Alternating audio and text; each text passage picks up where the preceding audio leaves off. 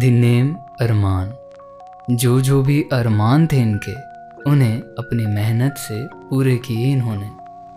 शुरू से शुरू करूं तो ख़त्म ना हो इनकी कामयाबी और इनकी गुर्बत के किस्से।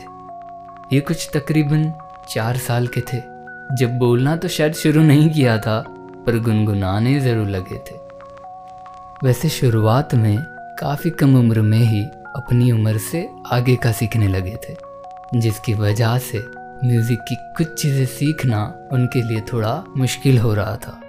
बट फिर क्या, उन संगीत की मुश्किलों में उलझे हुए अच्छे शिष्य को संगीत से खूबसूरत जुड़े हुए अच्छे गुरु का साथ मिल गया। वो थे रीता खोलमैन, जिनकी वजह से उन्हें उनकी आवाज़ और उनकी सिंगिंग को अपनापन महसूस होने लगा, जिस अपनेपन की उनको भी और इस ज़माने को भी बेहद ज़रूरत थी। वैसे अपनी आवाज़ से अपने स्कूल्स और क्लास के कॉम्पिटिशन्स में अच्छा परफॉर्म वो करने लगे थे, बट उन्हें कुछ और बड़ा और बेहतर करना था।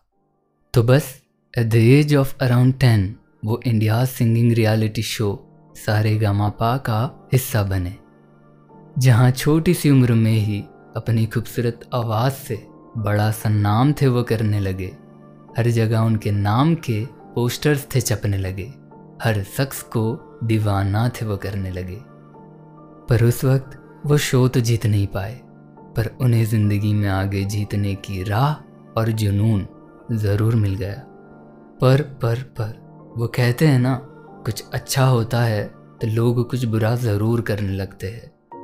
वो वक्त था जब he was getting famous everywhere and loving by every one around the world, but अपने आसपास के लोगों में जेलेसी, हेट और बुलिंग फेस करने लगे थे।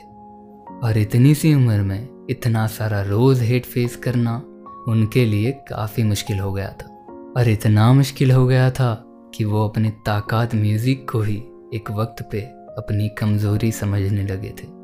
पर लाइफ के इस पॉइंट पे सबसे अच्छी बात उन्होंने ये की जो अपनी मम्मा को सब सच बता दिया कि इन्हीं सारी वजहों से अब वो म्यूज़िक ही नहीं करना चाहते।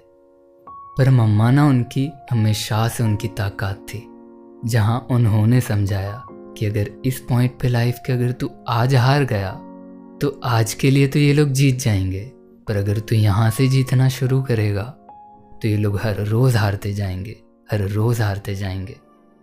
और बस फिर क्या, जो जो भी अरमान थे इनके, उन्हें अपनी मेहनत से पूरे किए इन्होंने। फिर वो अपना बॉलीवुड डेब्यू सॉन्ग हो या अपना खुद का एल्बम, अपना इंडिपेंडेंट म्यूज़िक हो या अपने ग्लोबल इंग्लिश सॉन्ग्स। और अब पूरे हिंदुस्तान का दिल जीतने के बाद अपने इंग्लिश सॉन्ग से वो पूरी दुनिया का दिल जीतने निकल चुके हैं, और उस जर्नी में हम सब आपके साथ है भाई। We are really proud of you, we are really proud of you.